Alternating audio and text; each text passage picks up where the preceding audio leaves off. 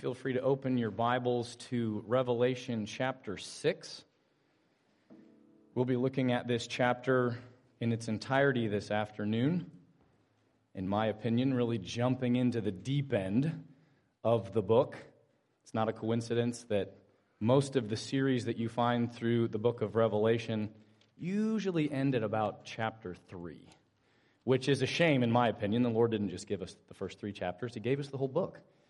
And hopefully, as we continue to go through it, you'll see its great value. But tonight we find ourselves in Revelation 6. I'm going to read verses 1 through 17. And before I do, I remind you, as always, that what we're about to hear read, brothers and sisters, is the word of the living God.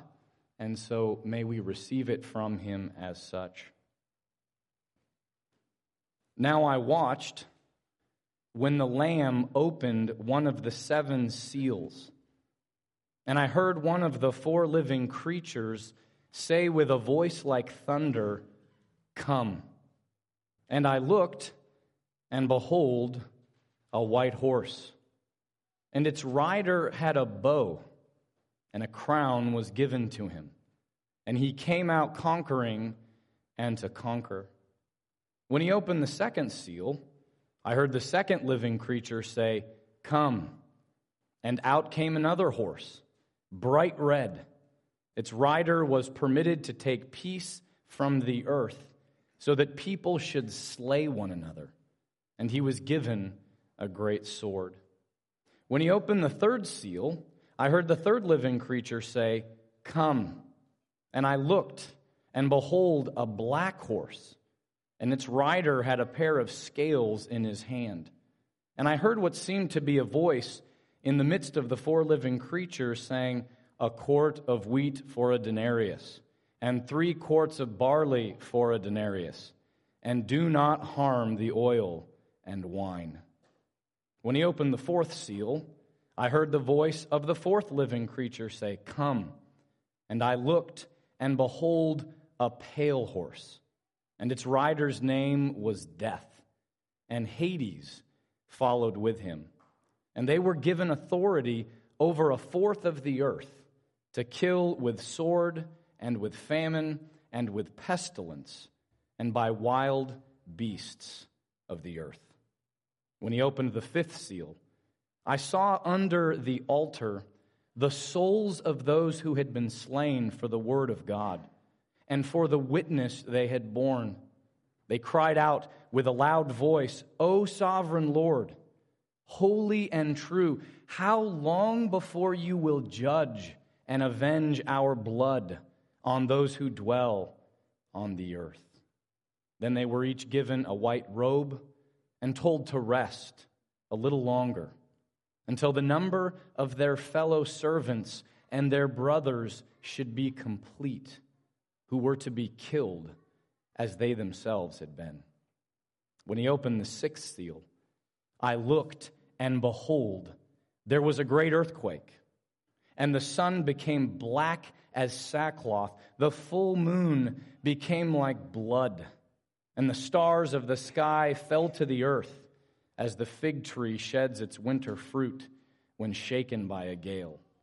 The sky vanished like a scroll that is being rolled up, and every mountain and island was removed from its place. Then the kings of the earth, and the great ones, and the generals, and the rich, and the powerful, and everyone, slave and free, hid themselves in the caves and among the rocks of the mountains, calling to the mountains and rocks, Fall on us and hide us from the face of him who is seated on the throne, and from the wrath of the Lamb, for the great day of their wrath has come. And who can stand? Let's pray. Our gracious God and Heavenly Father, we acknowledge that in all ages you have taught the hearts of your people by graciously sending them the light of your Holy Spirit. Grant to us now, we pray, the same Spirit, so that we might have a right understanding of your word, to the end that we would rejoice forever in the comfort that you have given to us. We ask these things through the merits of Christ Jesus, our Savior, who lives and reigns with you. And we ask these things for his sake. Amen. Well, as we jump into Revelation 6, one of the most important and helpful passages that we should have in the back of our minds, and if you don't, I'm going to plant it there for you, is the Olivet Discourse that Jesus delivers to his disciples in Matthew chapter 24. Because many of the things that we have in this vision here in Revelation chapter 6 are things that Jesus had already talked about and told his disciples were going to happen. And the reason I want to go there is because Jesus actually tells his disciples the pastoral reason for why he's telling them about these things before they happen. These things are going to happen, by the way, at least in the first eight verses of Revelation, chapters 1 through 6, after Jesus ascends to the Father's right hand and until he comes back a second time. And so we'll look at each one of those. But Jesus tells them, the disciples, that these things are going to happen. Why? He says in Matthew chapter 24, verse 6, I've told you these things so that you are not alarmed. This must take place, but the end has not yet come. And here's the thing, brothers and sisters this vision in Revelation chapter 6 is given to us for the exact same reason. As we look at the world around us, as we look at all the suffering, right? You don't have to turn on the news and have it on long to see some horrific images right now of what's going on in Ukraine, in that battle between Russia and Ukraine. Horrific things. Horrific. And doesn't that cause a little bit of alarm in you? How is the Lord in control of this chaotic, seemingly from our perspective, mess? And here is Jesus in Matthew 24 and in Revelation 6 saying, I told you that these things would happen. And what we're going to see in Revelation 6 is not just that he says these things will happen, but he says, I am the one who unleashes them on the earth.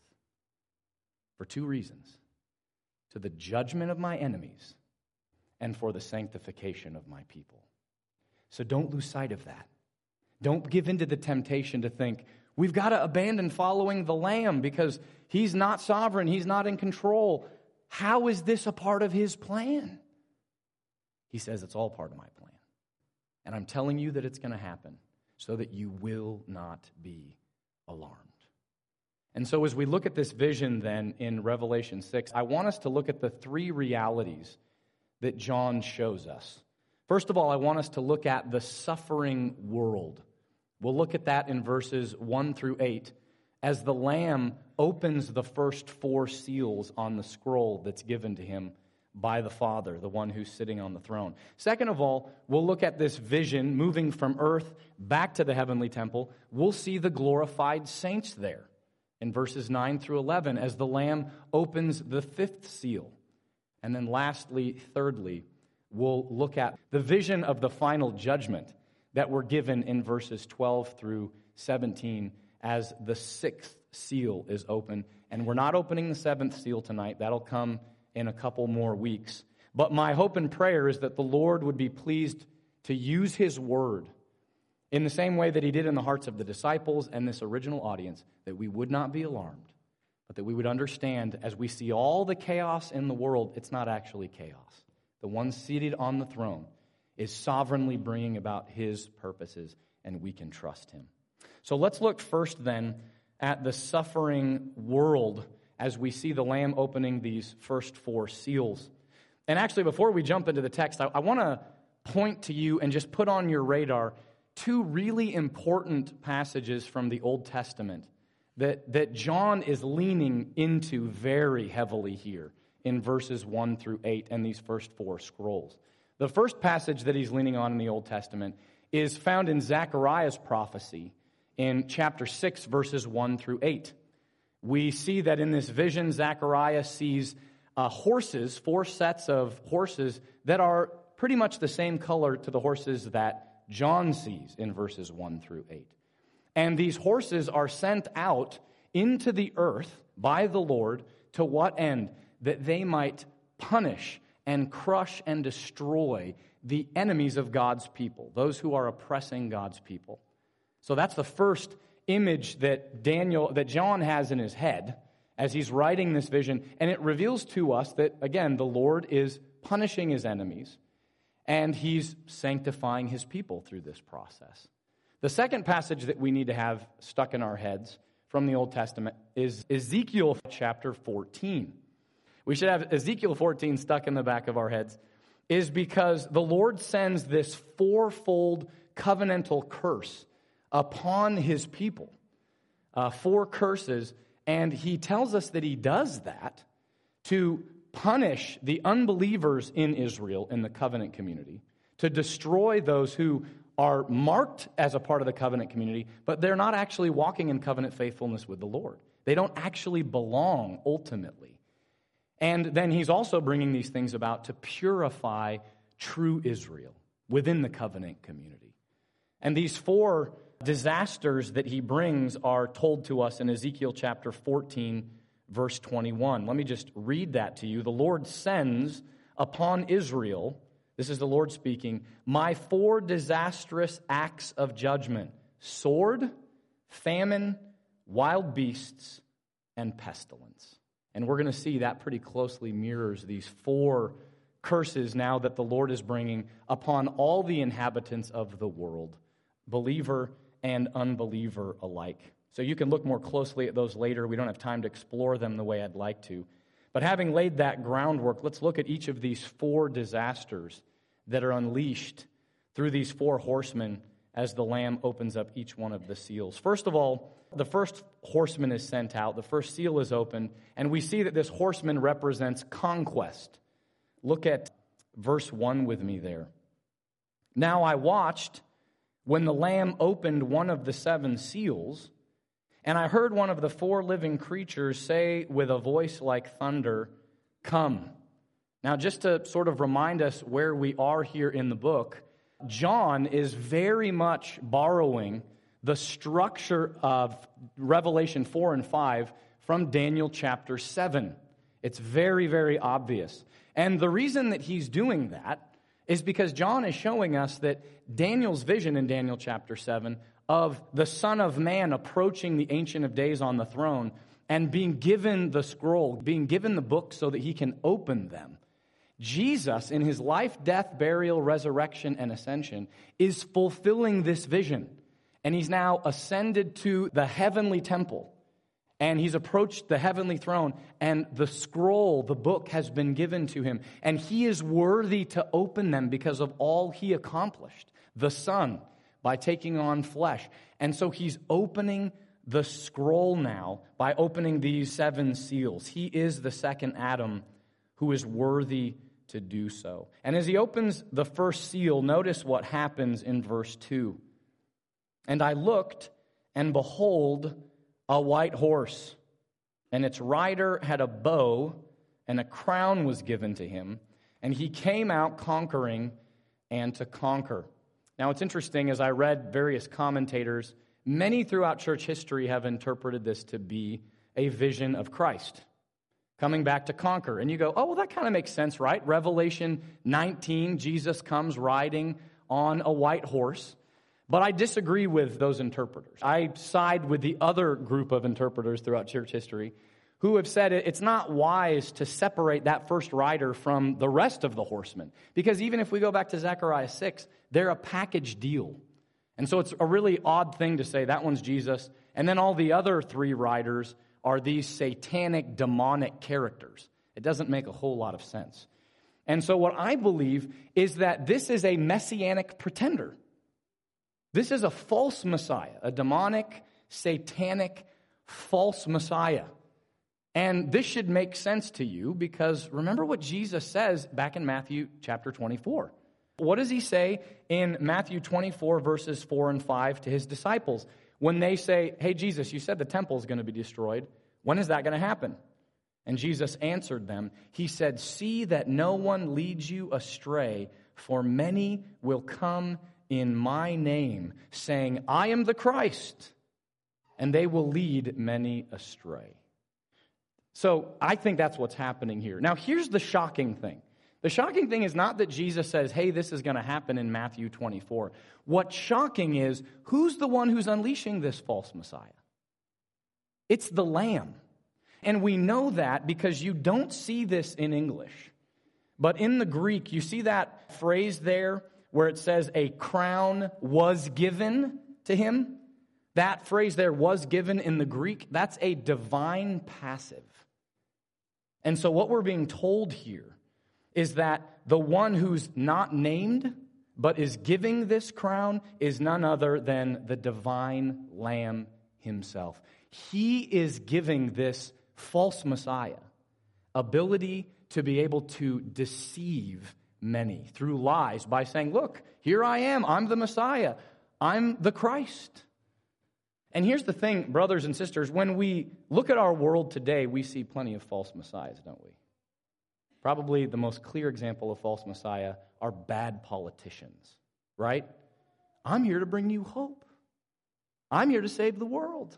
Everything's going to be different if you elect me, right? Or what about bad religious leaders? You know, if you just do exactly what I say, I can guarantee you salvation. Or maybe hitting a little too close to home, what about those who are in control of the science? The science says this bow down and worship because we are in control. I am the science.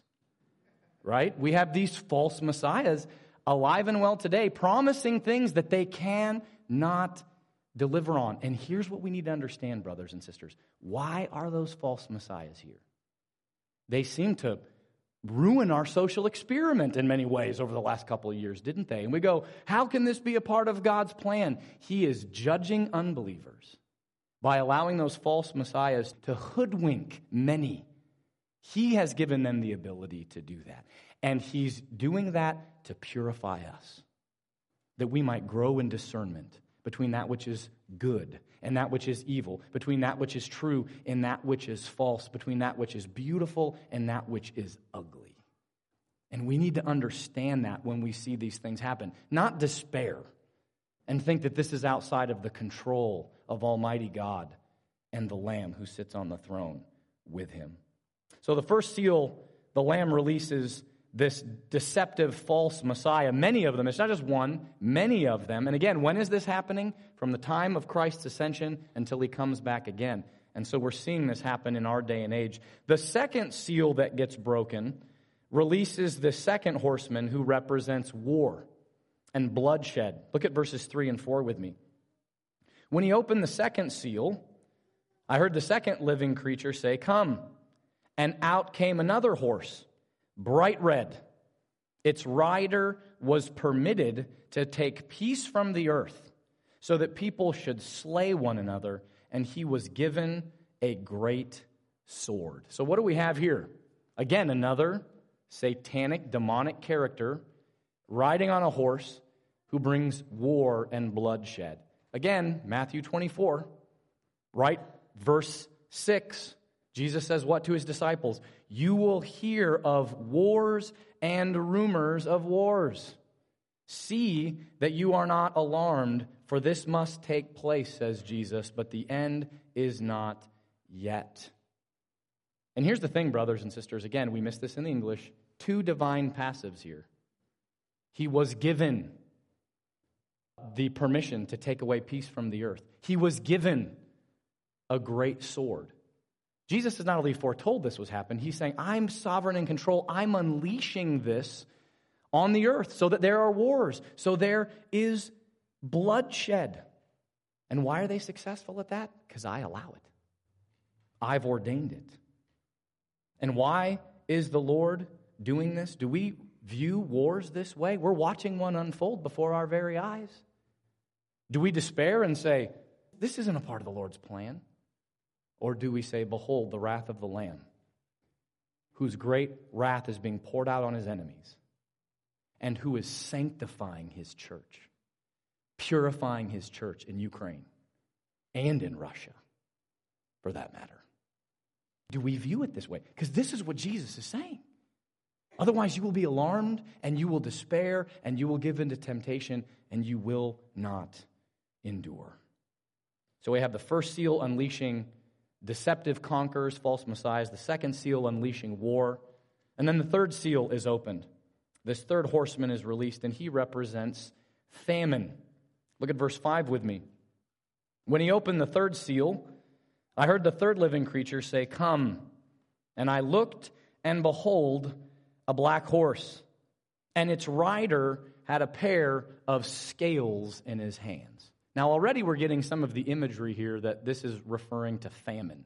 How do we know that? Because in the ancient world, when there was a famine, there was a scarcity of goods, the way that they rationed those out is by measuring them on a scale. Weight on one side, then the food on the other. That's all you get.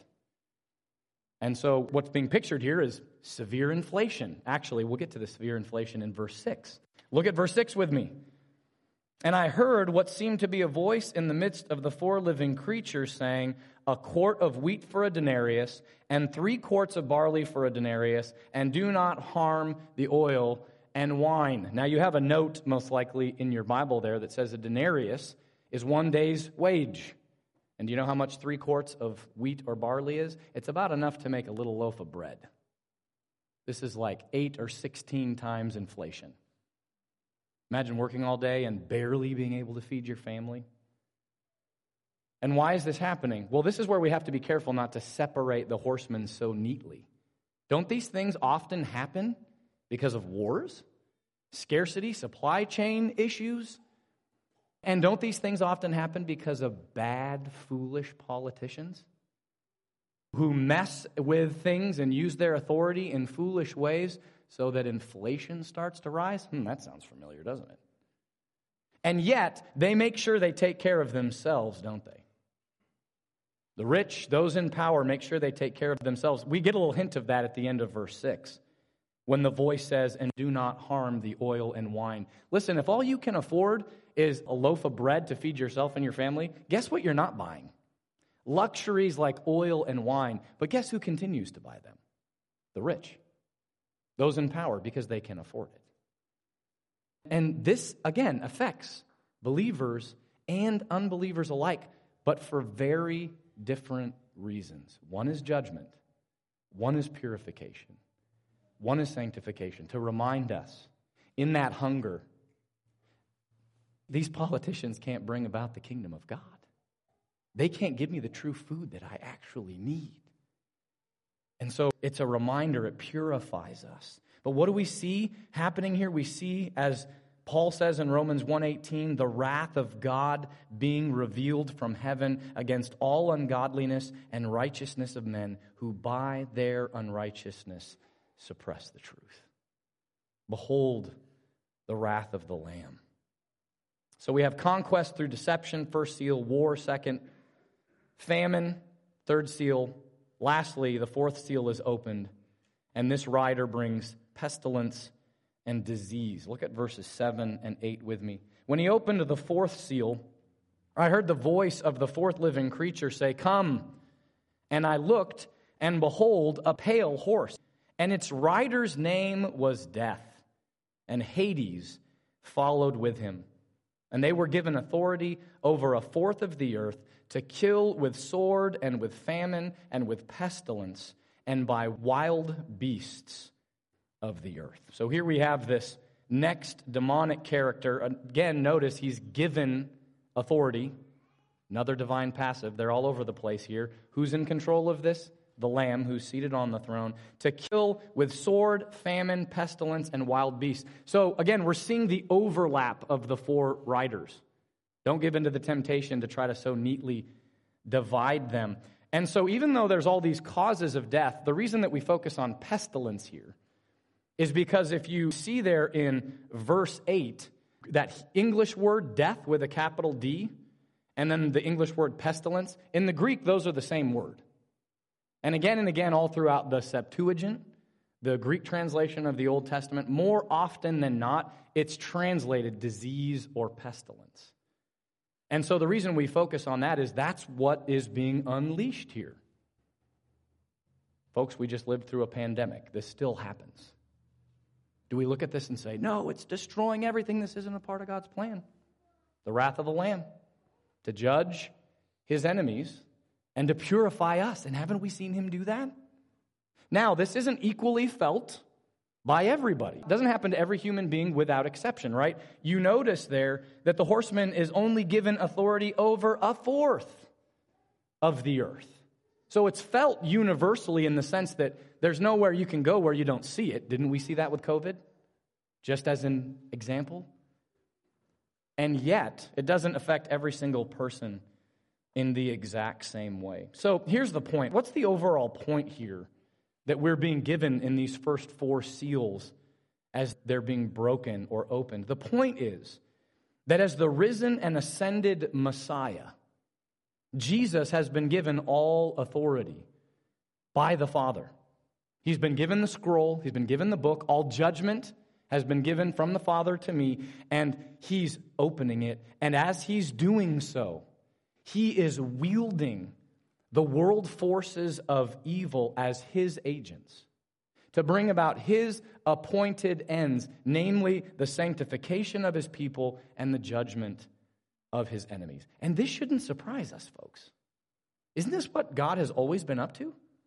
Salvation for his people through the judgment of his enemies. Think of the flood.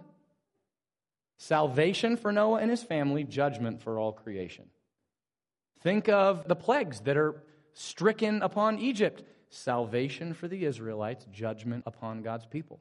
Think of the crossing of the Red Sea. I mean, we could do this all day. The redemption of God's people and judgment over their enemies.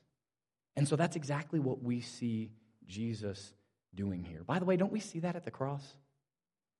Don't we? At the actual cross, Jesus is dying between two criminals.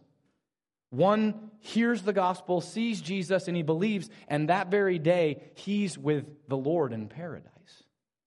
What about the other criminal? He hears about Jesus, he rejects him. And that day, he is judged and goes to hell when he dies. And so you see this. You see this judgment and this salvation. And, brothers and sisters, we have got to understand that that is exactly what the Lord is up to so that we can persevere and endure by His grace in faithfulness, because otherwise we're going to fall away. This world is just too crazy from our perspective, as limited as it is. That's the whole point of the exhortations to the letters of the seven churches, isn't it? Endure, conquer by my grace. And so, what we see then is that Jesus' words in the upper room to his disciples in John 16, verse 33, are true. Jesus says, In this world you will have tribulations, but take comfort because I've overcome the world. And so, what we can expect then is that our lives, and we'll get into this a little bit more in a moment, our lives will follow the same pattern as the Lord Jesus Christ. First a cross, and then a crown. Our seeming defeat at the hands of the world will actually be our triumph by God's grace. So we've looked at the first reality here, the suffering of the world, and the first four seals being opened. Next, let's look at the glorified saints in the fifth seal. And these last two points will go faster, I promise. The fifth seal. Look at verse 9 with me. When he opened the fifth seal, I saw under the altar the souls of those who had been slain for the word of God and for the witness they had borne. So now the vision is moving from the earth and what's happening there back up to the heavenly temple and the throne in particular.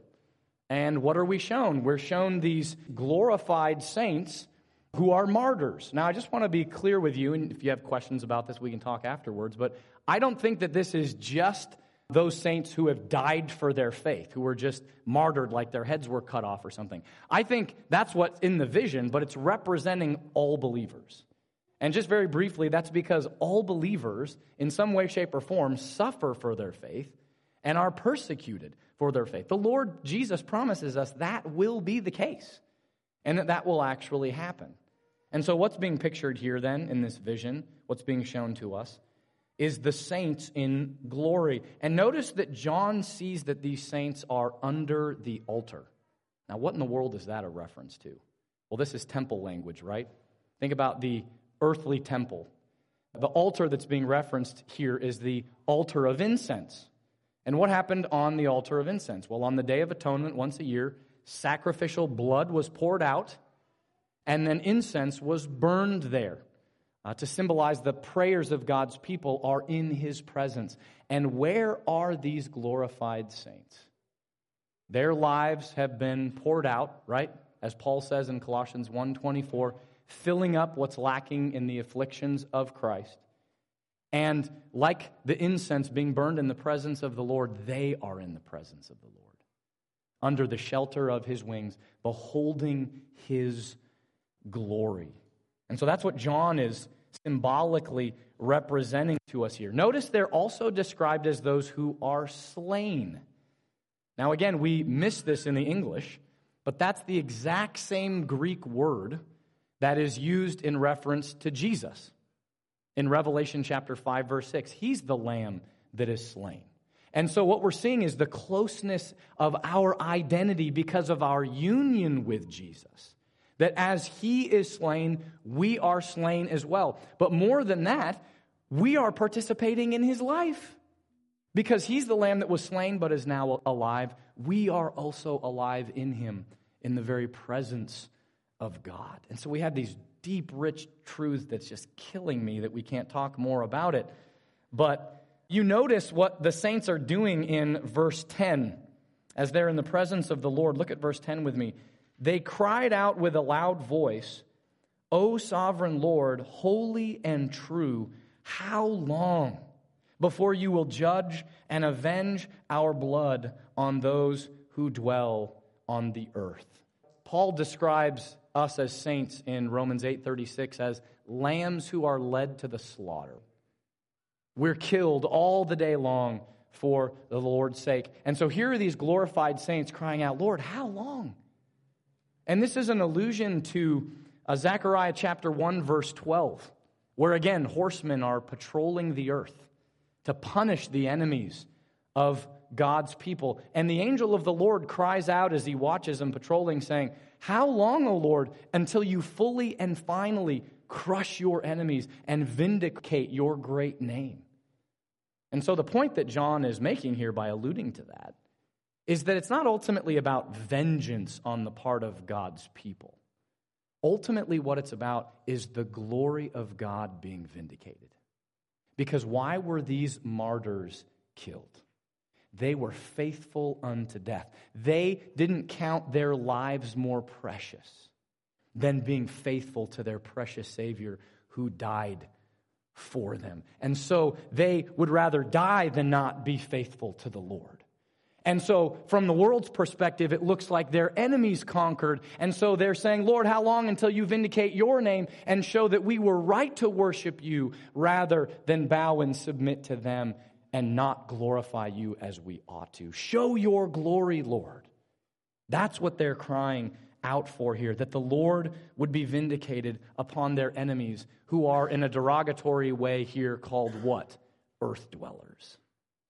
Those who dwell on the earth those whose home is here, not in heaven with you. They are idolaters who have worshiped the creation rather than the Creator who is blessed forever. Amen. And so, Lord, crush them. Bring your justice to bear for their cosmic treason in worshiping what you've made rather than worshiping you. And how does the Lord respond to the cries of the saints for justice? Look at verse 11.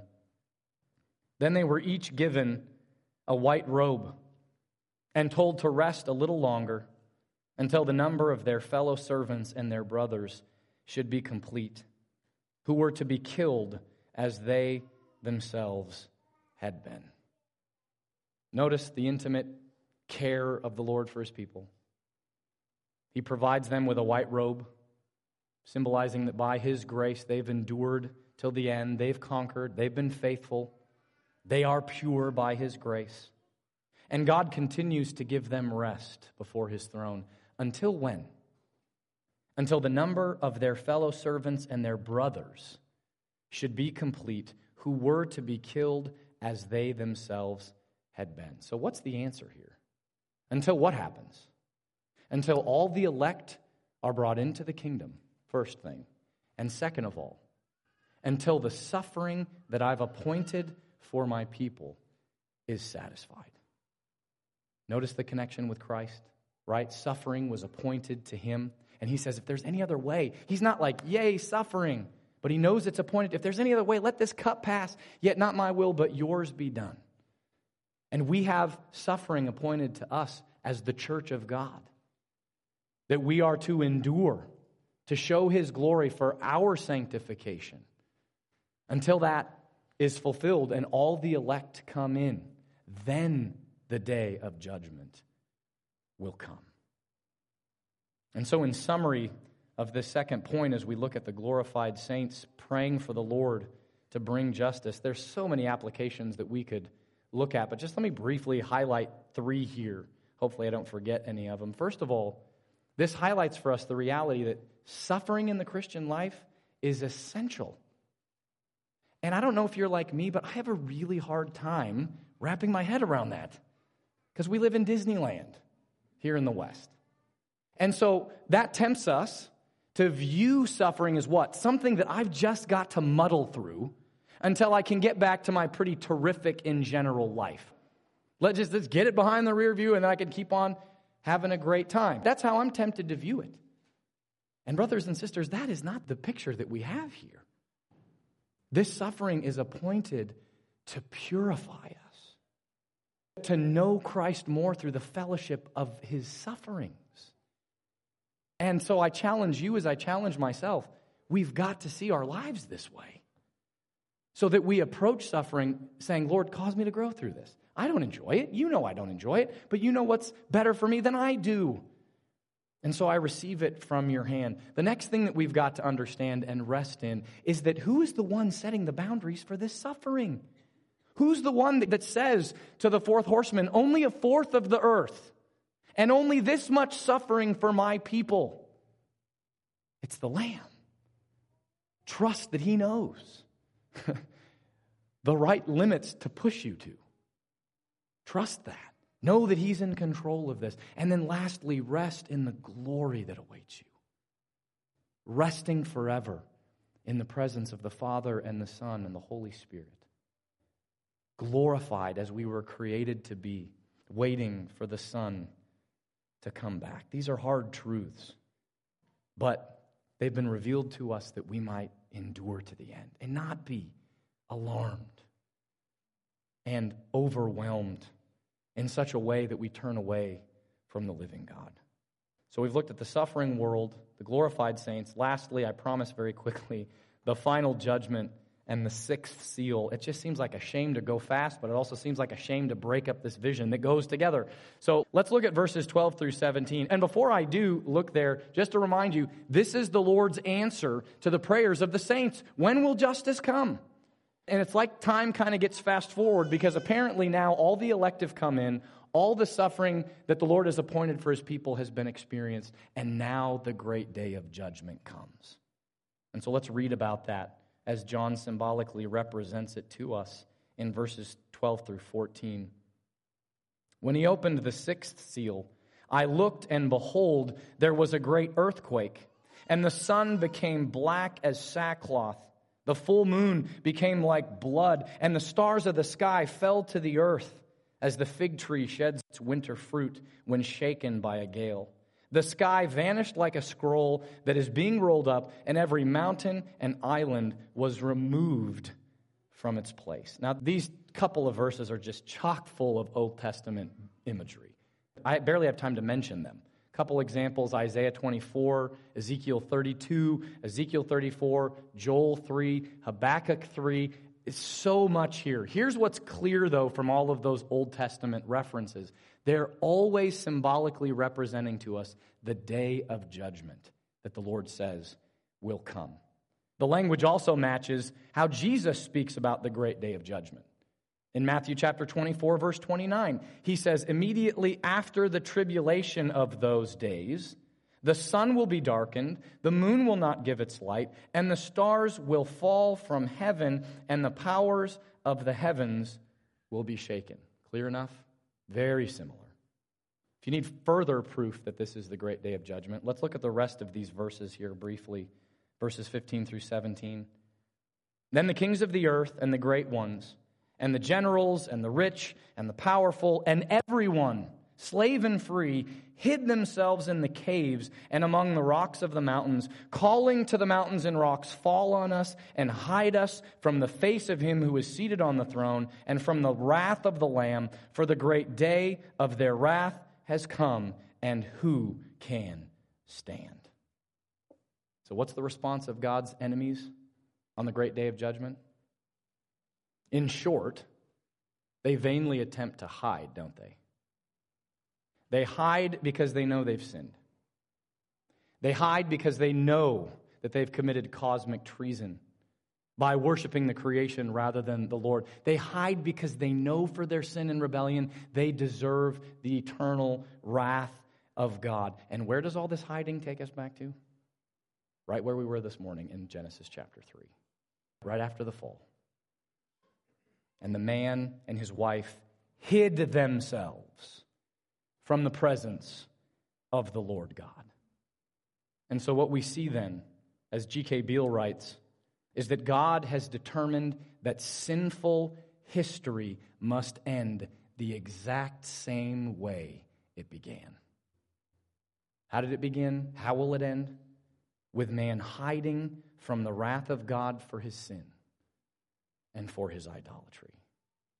And you see, it's because fallen man has idolized creation that creation itself, did you notice, is symbolized as being utterly destroyed, completely eradicated. There is a decreation that takes place on the great day of judgment. And why is that happening? Because those who dwell on the earth, the earth dwellers, those who have sought to make this earth their ultimate home will lose it all. They have built the foundation of their lives upon a creation that will collapse on that great day under the weight of their own idolatry by the wrath of him who is seated on the throne and of the Lamb. For the day of wrath has come, and who can stand? That's what will happen to God's enemies, each and every one of them, at the final judgment. But, brothers and sisters, do you know why that won't happen to us on that great day? Do you know why we will be able to stand in the congregation of the righteous, as Psalm 2 talks about? It's only because of Jesus. It's only because the Son of God lived the perfect life that we failed to. He died the atoning death on the cross that we deserve. He experienced the wrath of that great day of judgment on the cross for us so that we never will. Because you see, the difference between those who believe in Christ and those who don't believe isn't that one group tries to hide from their sin and the other does. No, no, no. We must all seek refuge from our sin. The difference is that unbelievers seek refuge in this world. They look to their God, the things of this world, to save them, and it can't. The mountains and rocks cannot hide you from the just wrath of God Almighty. They cannot. The only fit hiding place from the wrath of God is in His Son, the Lamb who was slain for us and for our salvation. And so the only reason that we will stand on that great day is because by God's grace, we will be hiding in Him, repentantly seeking refuge in Him on that great day, even as we had all the way up to that point. Rock of ages, cleft for me, let me hide myself in Thee.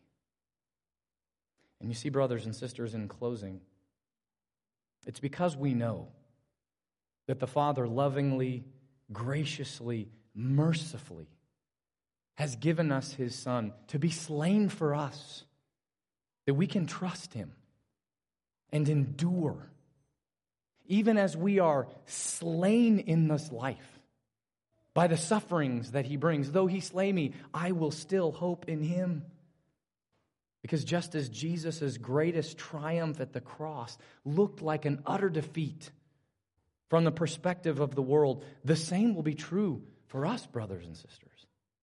To the world, we will look like nothing more than lambs led to the slaughter. But what Christ is actually doing is he's preparing us for glory. That's what this vision is revealing to us. So don't despair as you suffer, because the Lamb, the Son of God, who takes away your sins and the sins of the whole world, is sovereign over every last bit of it. And he has ordained all of it to conform you to his image.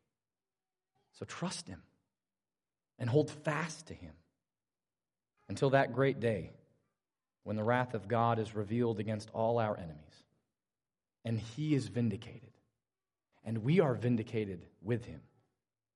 For then we will enter into the joy of our Master. Even so, come quickly, Lord Jesus, we pray. Amen.